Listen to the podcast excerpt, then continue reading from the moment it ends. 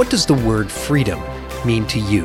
Only you can define it in your life, and only you can decide to build the life of freedom and fulfillment you deserve. This is Freedom Mindset Radio. I'm your host, Kurt Mercadante, and we're grateful you're here. So, I once had a client and his challenge was productivity. He felt he was overwhelmed during the day, felt a little haphazard and chaotic throughout the day. So we started unpacking his day from the time he woke up in the morning to the time he went to bed at night. And through the course of our discussions, I found out that sometimes he would walk to work in the morning, but oftentimes he had gone to bed late the night before, got up late, didn't have time for his walk, but he said that was fine. That was okay. That walk was an extra. Well, we kept talking. He actually, without realizing it, as he would talk about that walk, he used the word love three times to describe that walk. And what I determined was that that walk was key to the rest of his day.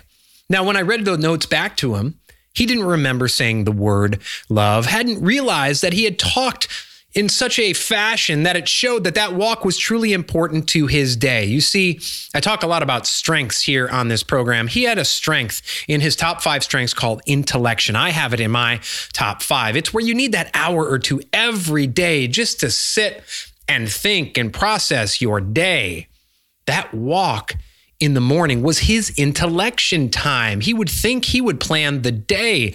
That walk also primed him for the day. Everything flowed from that walk. What we determined is when you took away that walk, the rest of the day was chaotic. He would get up late, he would throw himself into work. He didn't have that time to process and plan in his mind. He also didn't prime himself physically for the day. You see, you got to prime yourself mentally and physically for every day. Otherwise, the day can control you instead of the other way around.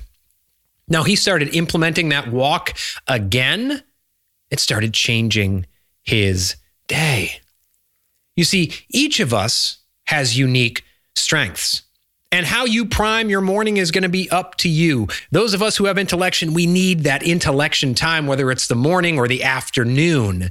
And so I work with all my clients and even in group trainings, we determine their strengths so they can get in that strength zone so their day flows. When you work in your strength zone, things come more easily to you. You prime the rest of your life by operating with your in your strength zone. You flow instead of grind. So that's important. But I also want to talk to you, and I can't stress enough the importance of priming your day starting early in the morning. You know, it's something that Tony Robbins talks about a lot, and he's absolutely correct.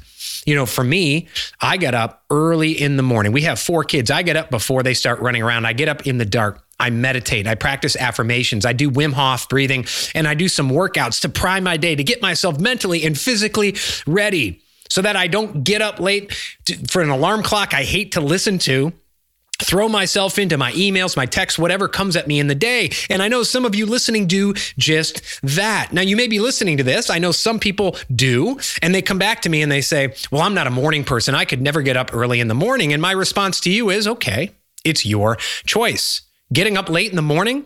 How's that system working out for you? If it's working out well, then great. If it's not, if it's leading to a chaotic day, then I got to ask you, how badly do you want to take control of your day? You see, everything we do throughout our day has triggers. Now, you may say, I'm so tired in the morning, I can't do it. But really, the trigger for that was the fact that you stayed up late watching TV with some mindless behavior the night before. Whereas if you had gone to bed at 9 30 or 9, it would have been easier to get up in the morning and control your day. That chaotic day you're having, in which you feel haphazard and overwhelmed, started the night before. That was your trigger. There's good and bad triggers. You go to bed at 9:30, it's easier to get up at 5:30 in the morning. Get up before the chaos starts, not check your email. Go into a quiet room, a dark room and meditate on the day. Do some breathing exercises. Get yourself going. It's going to be different for you. I'm not going to prescribe something specific.